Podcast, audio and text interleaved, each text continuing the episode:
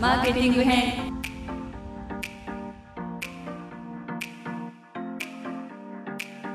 このシリーズでは経営学者の佐藤大輔先生が学術的な観点からマーケティング的な思考の方法を解説していきます。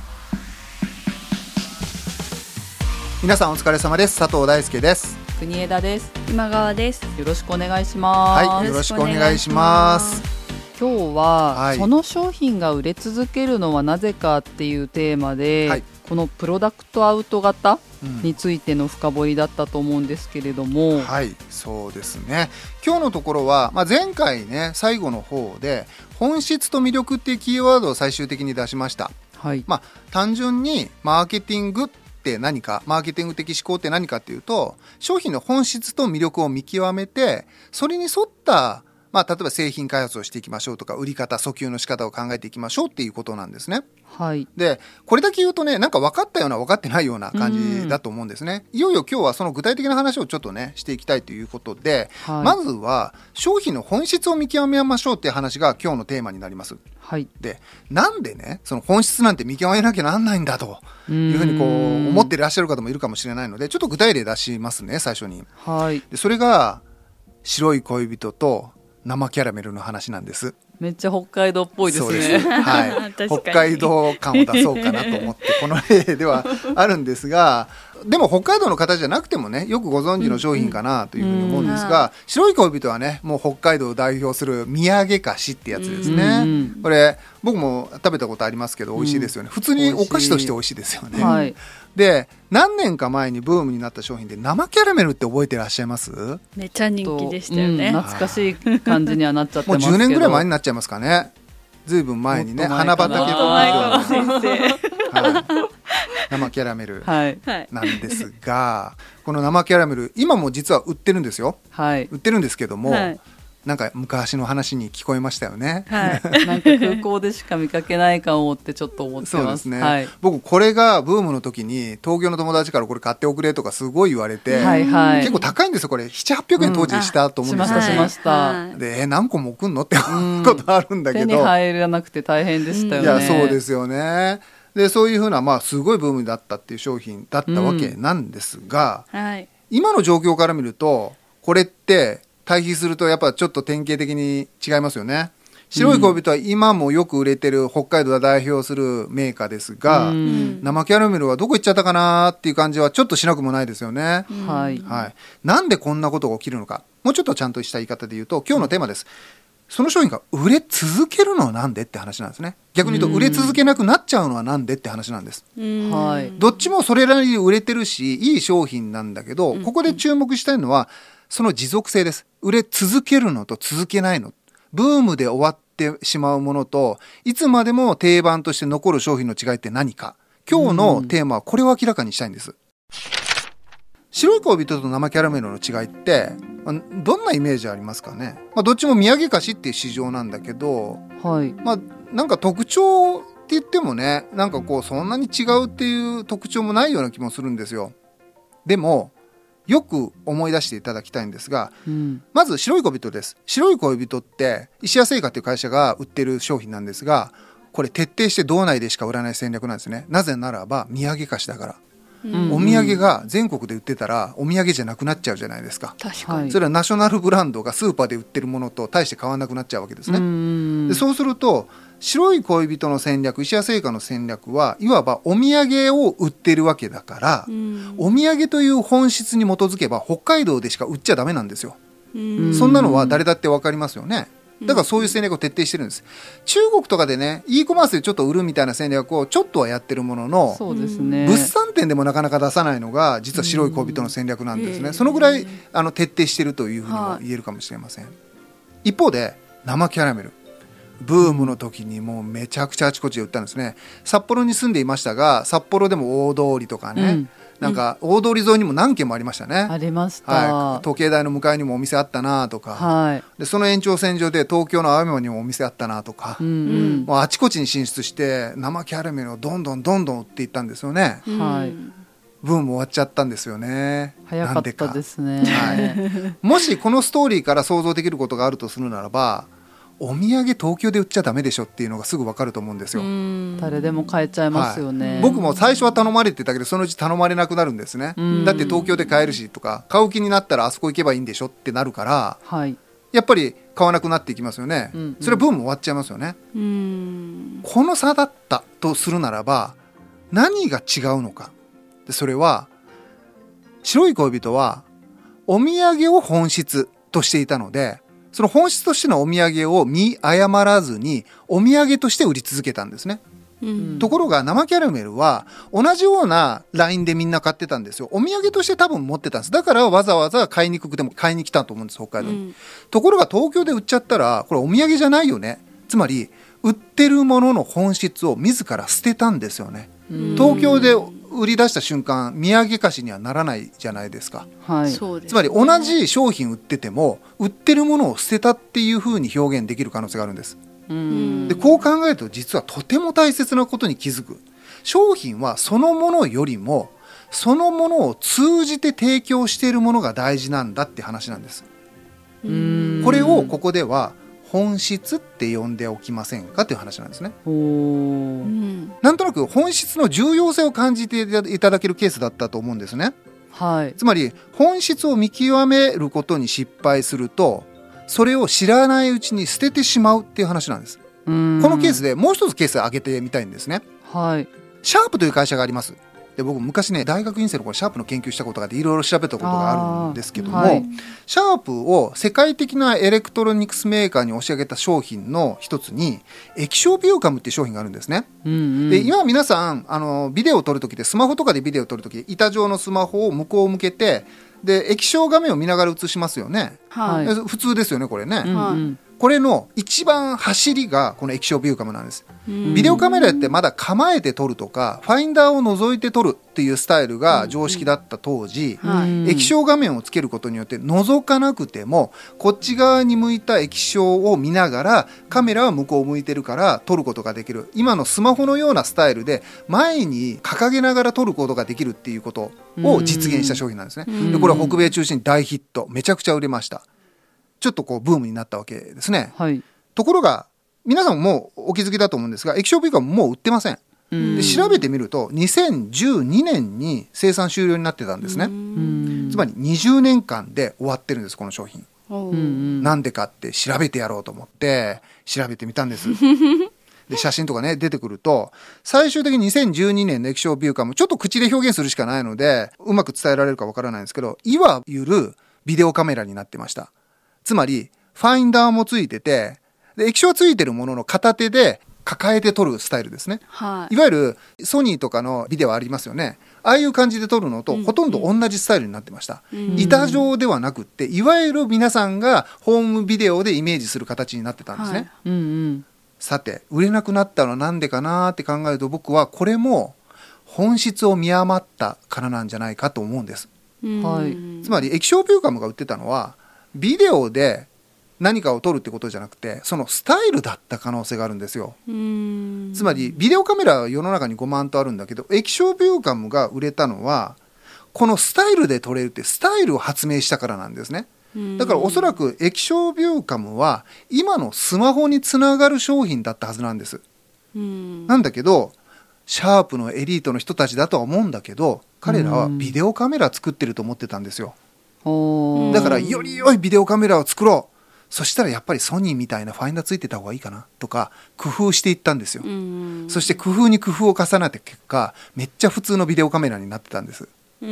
知らず知らずのうちにスタイルを捨ててたんですね、うん。本当はお客さんが買ってたのはそのスタイルなのに同じビデオカメラでもそのスタイルを捨てることによってお客さんを捨ててしまったみたいなことが起きている、これって何かっていうとやっぱり売りを捨ててしまったということになるわけなんですね。うん。でこう考えるとねいやじゃあ形変えなきゃよかったじゃんっていうふうに思うかもしれません。ところが現実的に形を変えないっていうのは不可能です。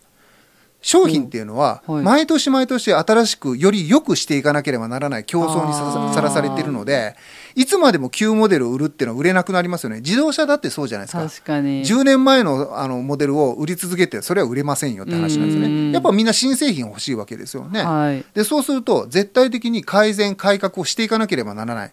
その修正をしていく、つまり動かしていかなきゃなんない中で、うん捨てちゃうんですよ。大事なものを見誤ってしまうと。そっか。つまり軸がないのでう、んうん。その軸ごと捨てちゃうみたいなことを知らないうちにやっちゃうみたいなことなんですね。はい。こう考えると恐ろしいと思いません？うん本質がスタイルだと思えば絶対的に板状のスタイルを捨てなかったはずなのうんに、うんそれを捨てたことによってその商品そのものが市場から消えちゃうって話なんですようんつまり本質がどれだけ大事かって話なんですなんで売れたかも分かってなかったっていうことですよね。だってシャープなんてうん大企業じゃないですか、うん。きっとエリートの人たちが商品開発をしてるのに、はい。そんなことに気づけないって今思えばですよ、うん何度でも言える話なんだけど、っていうことができるうんこれって大事だと思いません？だから本質を見極めることが大事なんです。つまり今日のテーマは売り続けるために必要なことは何かって話なんですが、はい本質を見極めることなんです。うん本質、つまり軸になるものを見極めておけば、どんなに改変していっても売れる商品であり続けられるんです。なんだけど、本質を見失ってしまうと、適当にいろんな修正を加えてしまうので、大事なものを知らないうちに捨ててしまうって話なんです。だから本質が大事。なんで本質が大事なのか。もう一つのケースで、腕時計のケースをね、ちょっと挙げてみたいと思うんですね。はい。で腕時計って皆さんよくご存知だと思うんですけれども、機械式とクォーツ式っていうのがあるんです。うんはいで、クォーツっていうのは、あの、日本の成功者、今の成功っていうブランド名の会社がありますが、はいあそこが大量生産をしてせ製品化に成功した走りなんですが、1960年代ぐらいだったかな、クォーツ式の腕時計で世界を席巻したんですね。はい。で、当時、腕時計っていうと機械式がメインでした。で、その集積地であるスイスを中心とするヨーロッパのメーカーは潰れていくわけですよね。うんなぜかというと、クォーツ式は正確、安い、小型化が可能。これ、機械式はゼンマイ式でメンテナンスが必要で高くって、ケースもどうしても大きくなっちゃう。うん。しかも誤差も大きいし値段も高い。そう考えると、圧倒的にクォーツ式が世界を席巻するのも仕方ないところがありますよね。うん。でそうするともう普通の考え方で言うと代替商品が出てきてしまった衰退期にあたるのでうん機械式腕時計のメーカーは撤退するのがセオリーなはずなんですはい。さてそこから半世紀以上経った今機械式腕時計は消えたか？って話なんです盛り上がってるように見えます、盛り上がってるようにも見えますよね、はい。もちろんパイ自体はクォーツ式だと思うんです。ところが、高級品とかブランド品ではむしろ機械式の方が人気があったりしますよね。はい。これ何なのか？うん。おそらくですが、当時のスイスを中心とするヨーロッパのメーカーさんだったと思うんだけど、自分たちがこの機械式腕時計を通じて売ってるものは何かってことを多分おそらく考えてたと思うんですね。うん。その時に彼らは多分本質をちゃんと定義したと思うんです。おそらく私たちが売ってるのは高級品で貴金属、アクセサリーなんじゃないかって。うんつまり味のある価値あるアクセサリーを私たちは作ってるんだと。一方でクォーツ式は時間を計る機械を売ってるんだとおそらく考えたと思うんです。時間を計る機械として見た時には圧倒的にクォーツ式が強いですよね。それは正確だし、薄いし、便利だし、軽いし。けど、味わいのある高級な貴金属だ、またはアクセサリーだって考えると、クォーツ式なんかよりも機械式の方が絶対にいいって思えるような気がしませんうん。まあ、そう考えると、本質を見極めておけば、その商品が生き残るってことがあり得るんですよ。はい。つまり、社用産業で撤退しなきゃなんないっていうところまで、いわば絶望的な状況になっていたはずなんですが、改めて私たちがこの商品を通じて売ってるものは何かって本質を見極め、それを最大化することを努力することによって生き延びることができるんです。うんだから、機械式腕時計の戦略はブランドとブランド化を進めていったんですよね。うんうん。で、長く持つっていうところを強調したりとか、機械式を強調するために中のゼンマイ式の機械の部分を見せるような透明のケースを作ってみたりしたんですよ。うんそれで機械式が、うん、動きがあって味があるよねとかっていう風に感じさせることによって、貴金属としての価値を高めていった。その結果、生き残ることができたっていうふうにも言えるかもしれない。うんこう考えると、それが、それの製品を通じて売ってるものは何かっていうのは、失敗しないようにするためだけじゃなくって生き残るためにも使えるんだっていう話になるんです。この社用産業って珍しくないですよね。今の時代で言うと、追いやられてる商品いっぱいあると思うんですよ。はい。例えばインターネットとかテレビメディアに押されている新聞みたいなもの。とか、もしかして学校教育もそうかも大学の教育もね何かに教えられてるかもしれない ですがそういった実はもう市場としても終わりかけだよねっていう商品って実は結構あると思うんですね。うんそういった人たちはもう諦めるしかないか、まあ、残るところまで残って終わろうかって思ってる人多いかもしれないですが、うん諦める必要ないって話にも見えるんです。そうですね。そうすると、本質を考えることって夢もありますよねっていうふうにうん。こう思うんですよ。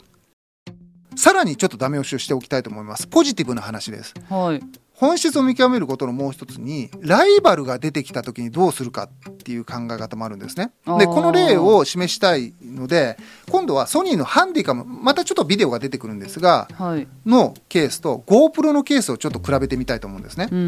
どっちもビデオなの皆さんご存知だと思います。はい。アクションカメラって呼ばれるビデオの GoPro といわゆるハンディカムみたいな家庭用ホームビデオみたいに呼ばれるあの製品ですね。うんこの対比で考えてみたいんですが、もともとハンディカムはね、あのずっと、例えば日本にいても、まあメインの商品でしたよね。僕も持ってます。子供の運動会撮るために。うんうん。ですよね。はい GoPro っていうのが最近出てきたんですよ。まあ10年ぐらい前から結構出てきていて、うん GoPro ってちっちゃくって、まあ、カメラがついてて結構高画質で撮れるんだけど、うん望遠レンズとかついてないんですねでその代わり防水性能とかがあるので川とか海とか山登りとかの時に持って行ってその主観で動画を撮ることができるみたいな、うん走ったりとか泳いだりしてもうん持っていけるみたいなカメラなんですね。でちっちゃいから邪魔にもならないしアクティブな映像が撮れるっていう感じなんです。はい。うん。普通ハンディカムを作ってる人からすると GoPro 出てきたらもうおしまいじゃないですか。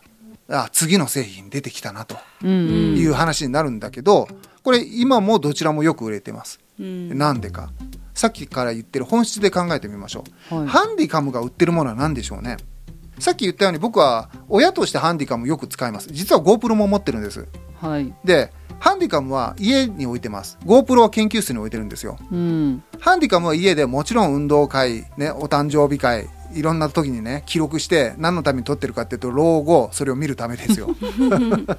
つまり、あ、可愛かったな、この時はって思い出すがために記録してるんですよね。うん記憶保存ツールとして僕はあれを買ってるんです。しかもなんかめちゃめちゃ綺麗に望遠できそうですよね。運動会なんて望遠ないと地獄ですからね。ね。ちっちゃい米粒が走ってるみたいな誰だかよくわかんないみたいになっちゃうので 望遠レンズ必須ですよね。はい。一方でその望遠がない GoPro の方はどういう時に使ってるかっていうとゼミ生と合宿行ってラフティングする時にウェーイっていうのが撮るんですよ。うん。で後でみんなで共有して、うん。こういいねつけ合ったりとか、はい。あの時楽しかったよねっていうふうにこう見るということ。みんなで共有して見たりする。これうん。コミュニケーションツールですよどっちかというと。あはい。保存しようなんて思ってなくてみんなで見てウェーイって言うがために撮ってる感じです。うんそうするとこれね老後に見るために記憶保存なんて全く違う使い方してますよね。うん。つまり同じビデオっていうふうにくくりたくなるんだけど全く違う市場なんですよこれってはい。だから住み分けができるっていう話なんです、この住み分けをするのは前回の講義の最後のところで申し上げた製品ライフサイクルでいうと安定期の時に使えるやり方なんですが実はなんだけどそういった意味でも住み分けをしていくことができるのに本質を考えることが効果的なんだっていう話なんですねはい。まあ、ここまで来ると、もうたくさん例を出しちゃったので、なんとなくお気づきだと思うんですが、ネガティブな落とし穴にはまらないためにも、または、ライバルが出てきて、もうダメかなって思った時にも、生き残るために本質を見極めることが、とても効果的な可能性がある。そのぐらい重要なのが、この本質を見極めることなんだよねってことを言いたいんです。うん。じゃあ最後に、どうやってそれ見極めるんですかって話なんです。僕、はい具体例で一気に言っちゃいましたよね。例えば、腕時計で言うと、機械式腕時計は貴金属を売ってるんだけど、交通式腕時計は時間を測る機械を売ってるよね。で、こういうふうな見出し方をどうやったらできるかって話なんですね。はい。例えばなんですが、デパートが売ってるものは何かって質問を僕学生によくするんですよ。はい。デパートが売ってるものってなんてお答えになります？ステータス？ステータス。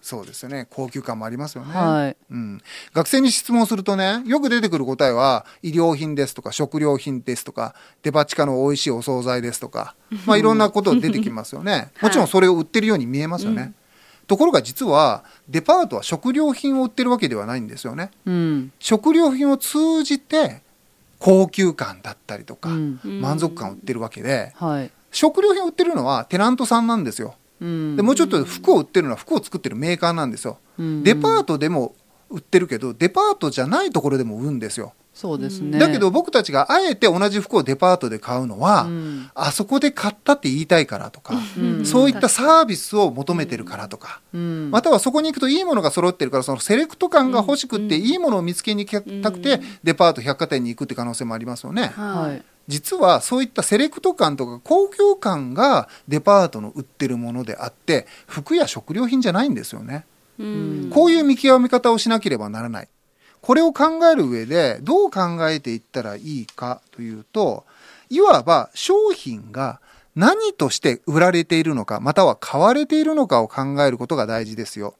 何々としてを考えることをやってみてほしいんです。うんですから皆さん日常的に買い物をしてますよね。はいお水を1本ペットボトルで買うときに何として買ってるか自問自答してみてほしいんです。喉を潤す飲料としてなのか、うん。薬を飲むためのうん。なんとか剤として買ってるのか、または冷やすためのこう冷却物として買ってるのか、夏のね暑い日に。はい。いろんな使い方してますよね。はい。何として買ってるか同じ水買ってても使い道違ったりしません、うん。でこういった意味では有用性とか機能性って言えるかもしれません。そこに注目することで本質に近づいていくことがこうできるんじゃないかなっていうふうに言うことができるんだと思うんですね。うん。でさらにまあ別の考え方を提示するならば僕「見えですよ。何に見えているかですよ」っていうふうにも表現するんですね。ペットボトルの水が何に見えてるかっていうと、さっきの話で言うと冷却物に見えているのかその人にとってですね、はい。なのか飲み物に見えているのかうん。薬を飲むための何とか剤に見えているのか何に見えているかっていうことなんですもちろうん。んそれは人によって全然違います。ですから答えは100通りあると思います。うん。だけどそれを考え何々として売っていこうということを考えていくことが大事なんです。腕時計で機械式腕時計を作っている人たちの当時を僕たちは調査したわけじゃないし聞いたことがないのでわからないけど彼らはおそらく腕時計が貴金属だと思ったはずなんですよね。だけど貴金属じゃない道もあるはずなんですよ思いつかないけど他のもので成功している道ももしかしたらあるんですよ。腕時計が何々だ何々として見えるんじゃないか何々のように見えるよねみたいな見方は実は無尽蔵にできるはずでこれはその人の主観なんですね。つまり本質を見極めるのは主観であって客観的な唯一の正解があるわけではないんです。ですから、いわば、その商品のコンセプトを決める作業にかなり近いと理解していただけるといいんじゃないかなっていうふうに思うんですね。ぜひですね、えっと、これはこうしたら必ずこうなれるっていう話をしにくいところなので、いろんなところで商品を買い物するときに、これ何に見えてるかな私とか、何として買ってるな俺みたいな感じで、買い物のために考えてみてほしいんです。それが実は本質を見極める目をこう磨いていくことにこうなるんじゃないかなと。うんいうふうになるので、まあそういったことを考えつつですね、本質を見極めていただけるといいんじゃないかなというのが、今日のセッションのメインということでございました。いつも物を例に出してしまうんですけれど、はい。このコンテンツ聞いてくださってる方ってサービスを売ってる方とかも多いのかなと思うんですよね。はい。でちょっとそういう話をできたらいいなと思うんですけれど、はい最近なんかとある温泉街のホテルに泊まったんですよね。はい、いいですね。ではい。そこ地図を調べたら前は大きい宴会場があったうん大きいホテルだったみたいなんですけれど、うんうんうん全部個室で、うん全部景色がいい方のお部屋を向いていて客室風呂がついてるっていへうーホテルだったんですよね。はい。で規模的にはすごい何階建てにもなっていて、うんお客さんたくさんいるんだろうなとは思うんですけれど、うん宴会場も何にもなくってて、うん。レストランも一箇所だったんですよね、うんうんなのですごいまず静かだなっていう感じだったのと、うん。スタッフの人が少ししかいなかったんですよ、うん。うん。なのでチェックインする時の方が、うん。食事の会場にも夜いたし、うん。帰りチェックアウトする時にもフロントにいたんですよね、うん。でそういう少ない人数でこの結構大きなホテルをうんコンセプトを変えて営業することにしたんだなっていうのをすごい衝撃を受けたっていうか。はいはいはい。なので多分宴会場があった頃はファミリー層とか、まあ、うん。研修とか、うん。社員旅行とか、うん。そういうのに大人数でよく利用されててにぎわってたホテルだったと思うんですけれど、多分コロナ禍を経てまるで違うホテルに生まれ変わったんだなって思ったんですよね。うん。なるほどこういうのも宴会をするような賑やかなホテルっていうのがだんだん社用産業というか衰退期に入ってきて何かしなきゃいけないなっていうふうに思ったので、うん。そういった、そうですよね、はいしたのかなって。典型的なお話ですよね。昔ながらの温泉旅館で大箱で社員旅行を受け入れてた、まあ、はい。慰安旅行で行くわけですよね、はい。でその言葉のまんま言うと慰安を売ってたわけですよね慰安を提供してた。ところが、そのニーズがもうどんどんなくなってきてもうホテルダメかっていうふうに思ったんだけど、うん。私たちは慰安ではなく例えばリフレッシュを売りましょうというふうに、うん例えば売ってるものを再定義したら、うん。リフレッシュのために大箱の宴会場なんていらないよねと、むしろうん子が生かされるような静かな環境や過度なサービスのない状況むしろ部屋でこもって入れるような部屋の作り方とかうんうん。っていうのをやっていったらいいよねっていうアイデアにつながっていったと思うんですよね。でそういったことをやっていくことができたのも本質の部分を見極め再定義することができたからだと思うんですね。はい。中小企業がよく例えばね死の谷みたいなのに陥るっていう話があるんですけども、えー当初売ってたものがどんどん売れてる状況の時はいいんだけど、ある時売れなくなるとかまたははいそのままその製品を売り続けるだけで壁にぶつかっちゃって売り上げが伸びなくなるっていうのに行くんですね。はいでその時に商品を工夫しなきゃなんなくなるじゃないですかもっと売らなきゃなんないから。えーえーだけど新しく出した新シリーズが全く売れないみたいな死の谷に落っこっちゃうみたいなことってあるんですね。で、これ何かっていうと、事業の本質を再定義することに失敗してるからなんですよね。私たちが最初成功した時に、これを通じて提供できていたものは何なんだろうかっていう軸を見誤らなければ、うん。それの延長線上で新しい製品を開発できるわけだから失敗しないんですよ。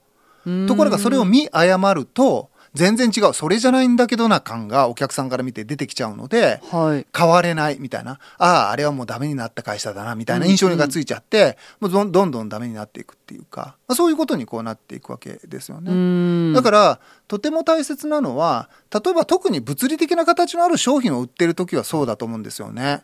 うんその商品そのものが売れてる時は、売れてるからいいんだって思いたくなりますよね。なんか売れてる感が目に見えやすい。うんしかも目に見えてるものが売れてるわけだから、その目に見えてる商品の形が重要だって思いがちですよね。ああ、そうか。だけど実はその形じゃなくてその形ものを通じて提供しているその抽象的な価値の部分意味の部分が大事なんだってことに気づくことができれば失敗しないで済むって話だと思うんですよだから意外とうまくいかなかったり伸び悩んだったりする会社さんあの商品って結構多いと思うんですよね。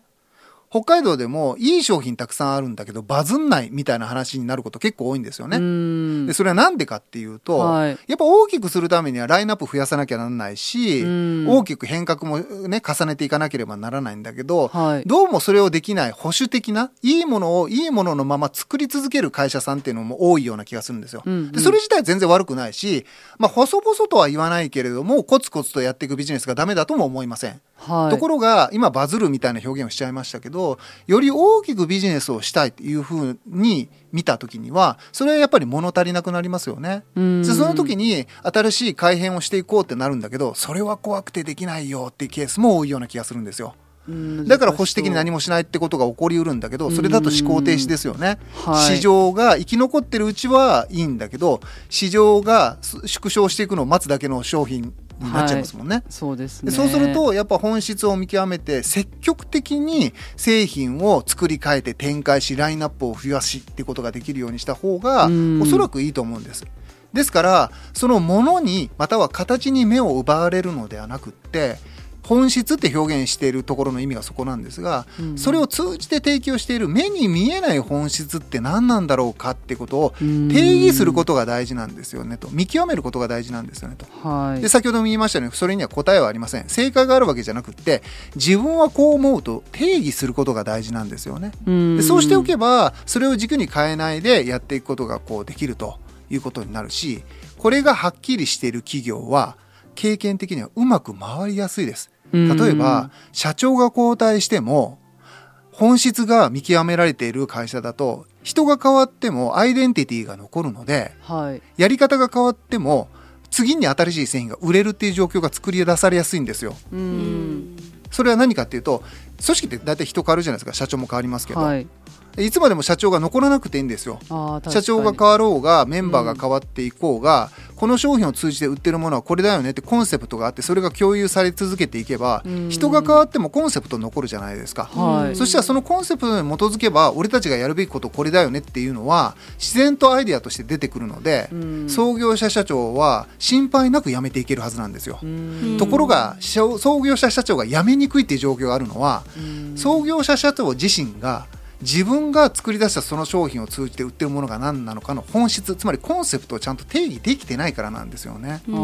でそうすると従業員も何売ってるか分かんないし社長いないとねなんか間違いそうで怖いわみたいな話になっちゃうわけですよね。うんそうすると社長としても俺が、まあね、目の黒いうちは頑張るんだみたいな話こうなっちゃって、はいい、つまでもこう言ってね、そうしたらなんかじいちゃんの社長がいつまでもいるなみたいな 愚痴になっちゃうという。